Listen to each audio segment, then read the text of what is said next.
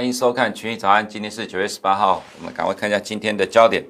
那今天 Fed 宣布呢，启动银行压力测试。那因为之前在呃新冠肺炎疫情爆发之后，呃 Fed 有宣布要求银行限制第三季的呃现金股利发放，还有股票回购的问题。那在经过了呃将近半年时间点之后，现在接近今年第四季了哈。那 Fed 宣布再一次启动银行的压力测试，想要来测试银行的呃这个财务的承受度。当然，其实这也隐含的一个问题，就是可能今年第四季，假设万一美国的呃财政呃美国国会没有通过纾困法案的话，会对美国经济有什么影响？那银行的承受度如何？哈，哦，所以呃今天呃 Fed 有这样的一个举动，我们觉得呢会对于呃未来的一季的。呃，银行股的走势可能会产生一些负面的压力哦。那等一下我们也会来呃探讨这个部分。再来是美国经济数据好坏参半哦。昨天晚上有公布的非农业就业人口的数据哦，不是呃，对不起，讲错了。走势申请失业救济金人数哈，还有这个新屋呃新屋开工和营建许可的数据，那好坏参半。那 Fed 呢调高美国经济成长率，我们看到了几个现象，就是美国跟德国之间的一些利率动态。那再来是今天是美国股市的事务日哈。那美国政府呢宣布要求审查腾讯投资 Epic Game 这些游戏公司的问题哦，这可能会对于今天的呃腾讯股价会有点小小的压力哈，那也会呃压抑一下港股的走势。不过因为这只是呃初步的审查，呃中期来看，美国打压中国这样状况其实不会改变。那现在呃焦点转向了腾讯，虽然是初步的审查，可能在短期之内不会有什么太大影响。这一不过这也反映得出美国对中国的态度以及美国打压中国的。呃，这个态势是持续在升高，没有改变哈。那昨天 A 五十重挫呢，里面最重要的因素是因为贵州茅台带衰了 A 五十，这个部分我们等一下我会说明一下。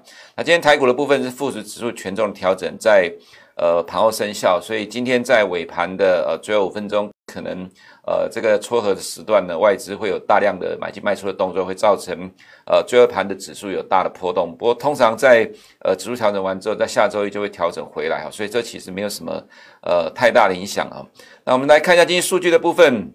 呃，昨天晚上公布了首次申请失业救济人数，预期是八十五万人，实际是八十六万人哦，这比市场稍微预期呃预期稍微差了一点点啊。哈，那下面这个数据是连续的三周低于一百万人，其实我们觉得这差距不大，其实对市场影响也不大。不过好处是啊，好的现象是说它已经跌到一百万人之下，连续一段时间了。那连续申请失业救济人数呢，预期是一千三百万人，实际是一千两百六十二万人，这比市场预期来的好一点，那幅度也不大，差距不大。那呃状况是它是持续的在往下走。所以美国的呃就业情况是在持续改善当中，这也是这一次 FOMC Fed 调高呃美国的失业率的状况。那明年呢调高呃明年调降到五点五哈，这个状况我们认为说美国的经济就如同呃 Powell 在记者会里面所提到的，美国经济复苏的程度超过原先的预期。那也就是说美国经济的韧性哈活力是非常的旺盛的，所以美国就业市场其实现在看起来是正在持续的改善当中。那另外一个呃是新屋开工营建许可的月增率哈，那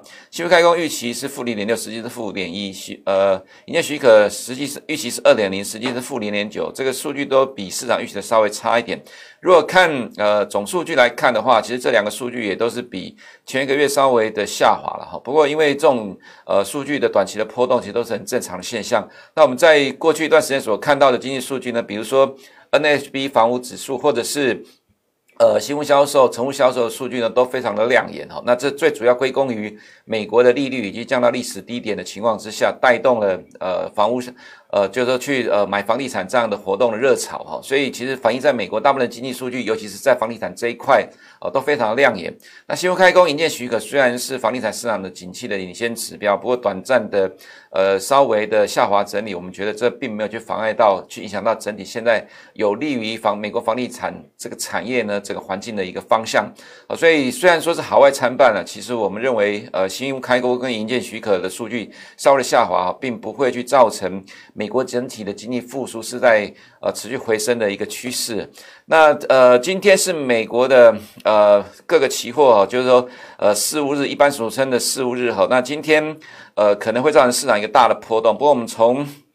呃今年以来的每一季的呃这个 S M P 五百期货 OI 来看呢，其实这一次哈这个呃，这个颜色两百三十八万口哦，这个是目前十二月的期货的 OI 未平仓量哦，那它其实低于过去的每一季哈。今年的呃第三季、第二季跟第一季的呃 OI 未平仓量水位，意思是说呢，可能在第四季的呃美股的走势的波动，呃可能会比一般市场预期来的小很多，因为一般都认为说可能进入第四呃第四季的十月之后，尤其是在选举之前呢、哦，可能美股会有一些大的波动。但其实至少从这个 OI 的角度来看哦，其实美国投资人现在看起来是比较谨慎保守，至少在呃目前为止的。呃，OI 的水位来看呢，并没有如过去三季来的高。那当然，这也有可能就是呢，呃，美股从今年三月强劲的反弹到目前为止哈，那其实今年的呃很多投资人可能获利颇丰了，所以可能在股市的操作上也在减码降低部位哈，并不会想要去积极的参与今年第四季的一个走势哦。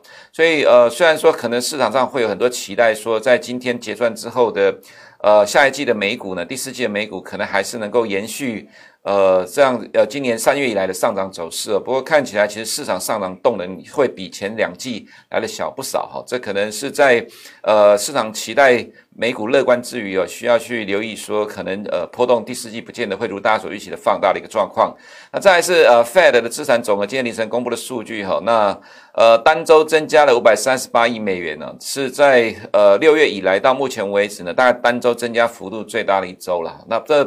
不清楚是不是因为在过去这段时间哈，虽然 Fed 一直在强调每个月要买一千两百亿美元的美国债券，但实际上呢，呃，美国的资产总呃就 Fed 的资产总额变动并没有明显的增加哈，那到呃最近才有明显的上来哈，那当然也有可能是 Fed 想要去压持续的压低呃美国的长债殖率的开始增加购债的一个动作，不过其实目前看起来呃美国股市还是在历史新高附近的状况，那在目前看到的就是说从三月来三月来到目前为止呢。Fed 大量购债之后，其实目前并没有很急迫的动机哈，要去持续大量的在增加购债这个动作，除非说美国的十年公债殖利率快速的攀升。那其实现在来看呢，在美国。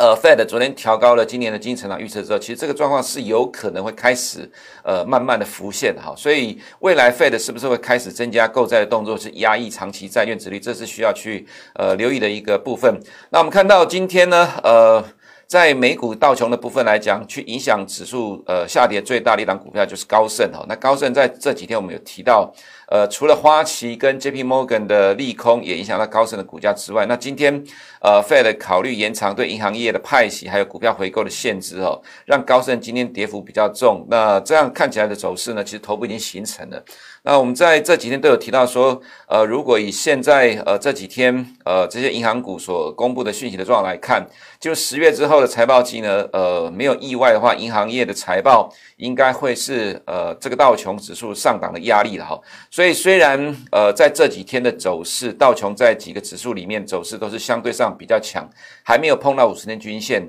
但其实呃银行业金融股的走势呢，很有可能会限制了未来的上档的空间哈。这是在美股各大。指数里面，我想我们看到了成分股的不同，呃，所带来不同的反应的结果。那至于在科技股的部分，还是大家关切的焦点哈。那 Tesla 今天呃跌幅四点一五 percent，因为今天整体的科技股都跌哈。但是虽然跌了四点一五 percent，它其实还是站在二十天均线之上，几乎是所有科技股里面走势最强的哈。那 Apple 今天跌幅一点六个 percent，我们认为其实呃虽然说 iPad 呃 iPhone 十二延到十二月去发表，但其实这对 Apple 的股价影响大概就是短期的因素哦，因为毕竟。它现在还是几乎所有的基金或者散户投资人要买进市场里面第一选择。那对于呃市场的地位来看哦，那它还是市场的多头指标。那再加上十月发表新 iPhone 的情况之下，其实 Apple 的下档空间是有限的。不过，其实对于美国科技股麻烦的是在 FNG 哈。那我们在呃这段时间都有提到说，这几档股票是走势上偏弱，尤其是 Amazon 哈。那在呃我们可以看到，在框起来这个地方呢，之前。呃，是指数在反弹的时候，其实 Amazon 不弹了。那指数在跌的时候，反而 Amazon 是下跌的。那在这几天走势来看呢，Amazon 股价是领先破底，而且在呃这个地方呢，去测试上档的均线之压力的时候，其实是非常弱的哈。那领先破底的状况很明显，包括像 FB 也是一样领先破底哈。那 Netflix 跟呃 Alphabet 的走势都是类似。那更糟糕的是什么呢？这四档股票。呃，其实都跌破了呃，从三月以来的上升趋势线哦。那这走势是非常的弱势哦。那如如果说呃，这个美国的这些几大的科技股哈，那因为现在呃，他们股价都涨很多了，占权重越来越高。那这些大的科技股走势这么弱的情况之下，虽然科技股指数纳斯达呢现在领先跌破了上升趋势线，跟跌破了五十天均线哈。不过因为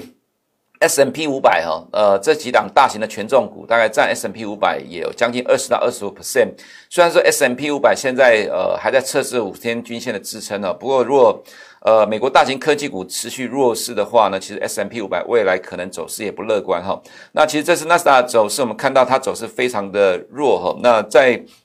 呃，今天凌晨收盘是再一次的跌破五十天均线，五十天均线一直是美股的重要中期的支撑哦。那一旦跌破，如果没有办法在短期之内很快站上去的话，等到均线再往下走的话，呃，可能整个趋势上就更不乐观。那当然，对于科技股的压力就是来自于评价偏高，就是本益比偏高的问题。那还有呃，之前所提到选择权的问题哦，到目前为止。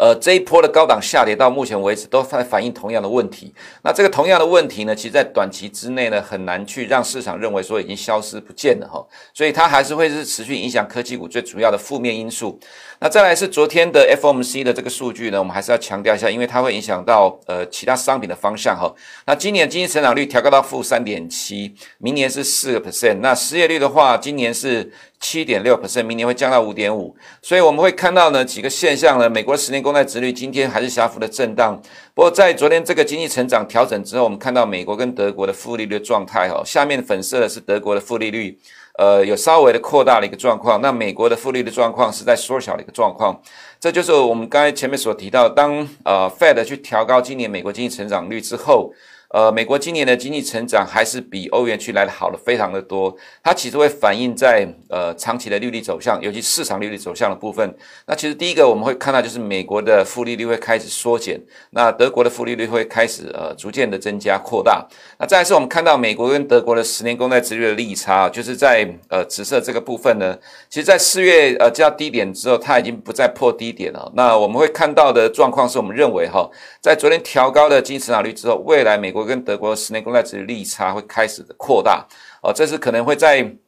呃利率市场的动态的呃方向哈，会有这样的一个演变。那所以反映在呃未来的方向，尤其在汇率这一块的部分来看，那昨天盘中美元一度的大涨了，不过因为碰到接近五十天线哦，这个呃我们认为产生的空头的抵抗哦，那下档也会有支撑了，所以还是在狭幅的区间震荡哦。那对欧元的部分来讲，虽然昨天一度的大跌碰到了。五十天均线也跌破了，跌破之后出现了强力的多头抵抗，因为毕竟现在市场上，呃，看多做多欧元的力量还是蛮大的哈，所以出现了多头抵抗之后回升到呃跌破这个趋势线的位置，但是我们会认为，其实以中期的走势来看哈，就像我们刚才前面所提到的，美德的利差、美德的负利率状况的趋势的改变。呃，其实市场的趋势，我们认为会慢慢的逐渐转变了，转变成呃，就是以现在呃现在看到走势呢，美元在这里逐渐的筑底，那欧元的情况来看的话，我们会有高档震荡，持续的震荡哈，等到呃市场的利率趋势，市场利率趋势逐渐形成呃更明确的方向之后，就会有明显的转向。那至于在英镑的话，昨天呢，虽然说呃 BOE 有提到可能会衡量负利率的状况，造成盘中一路大跌，不过因为欧盟执委会主席冯德莱恩说呢，可能欧盟跟英国之间会达成协议哈，所以让英镑也拉起来。其实欧元在后段也跟这个部分也有关系，跟着被拉起来哈。不过我们认为，呃，这个边走边看哦，目前为止还是处于放话的阶段。呃，既然是放话阶段，英国内部又通过了内部市场法案哦，除非是欧盟跟英国妥协，那如果欧盟跟英国妥协，那又是因另外一回事了哈。那所以以这个角度来看，我们认为这还只是英镑的短期反弹而已哈。至于的黄金的部分呢，昨天也是有小拉回的，最主要还是跟呃 Fed 所讲到的内容有关的哈。那投资人希望有更进一步的刺激措施来帮助金价突破。目前的狭幅驱动呃区波动的区间，但是没有没有的话呢，黄金可能还是会在这呃位置呃狭幅的震荡整理。原油的部分，呃，昨天欧佩减产会议哈，那沙特阿拉伯要求会员国呃强力遵守这个配额，所以有反弹了。那我们认为说回到两百天均线这里之后，就会开始震荡整理了哈。外资在亚洲动态的部分呢，昨天是持续的卖超哈，那外资在 A 股没有什么明显的进出，不过昨天。A 五十大跌了一点一个 percent 哈，最主要原因是因为最大全值股贵州茅台哈，那它的控股股东要发债一百五十亿人民币收购呃同个集团的公司哦，就造成了茅台的股价下跌哈。那所以让 A 五十的走势其实看起来是非常的糟糕。那昨天五十档成分股呢，只有六档股票上涨。呃，在这个走势来看呢，我们可以看到这个过程哈、利多会变成指数的短期的高点，那跌下来呢，又有官方的支撑，一上来呢，又有利空出来哈，所以其实 A 五的走势呢，看起来是逐渐的在盘弱了哈。不过因为下档还是有呃官方的支撑，所以走势上还是狭幅的区间震荡整理哦。那其实没有什么呃太明显的波段的空间哈。那建议投资人还是比较短线的操作来应对这个市场哈。那至于在呃，台股的部分哦，台积电在这两天占台股的加呃占加权指数权重正式占上了三十个 percent。那发呃产生了这样一个质变之后哈，未来除非是美股连续性的崩盘，那除非美股连续性的崩盘，外资要卖台积电变现当做提款机，呃，台积电才有可能会连续性的大跌。不然以这个状况来看，除夕之后台积电股价的确是会进入短期的整理，但是呢，因为基本面看起来在呃，半导体产业界来讲，基本上是没有敌手的情况之下，台股呃台积电的下档空间有限。短期来讲的话，股价也偏贵，但是一回到四百附近呢，可能又会吸引买盘、中期买盘进来。所以台积电短期的股价走势大概就是趋向一个横向的震荡整理哦。那对于加权指数的走势部分来看，就像刚才所提到，除非美股连续性的崩盘引来外资的提款哈，那只有在这种情况之下，呃，加权指数才有可能会有出现大波段的下跌。不然以现在台积电占指数的权重。呃，来到三十 percent 情况之下，其实一档指股票呢，对指数的影响就非常的大。那在这种情况之下，加权指数呢，顶多就是陷入了横向震荡整理哈。以上是今天群益杂的内容，等下九点钟一度频道首播，记得按小铃铛找我们最新的动态。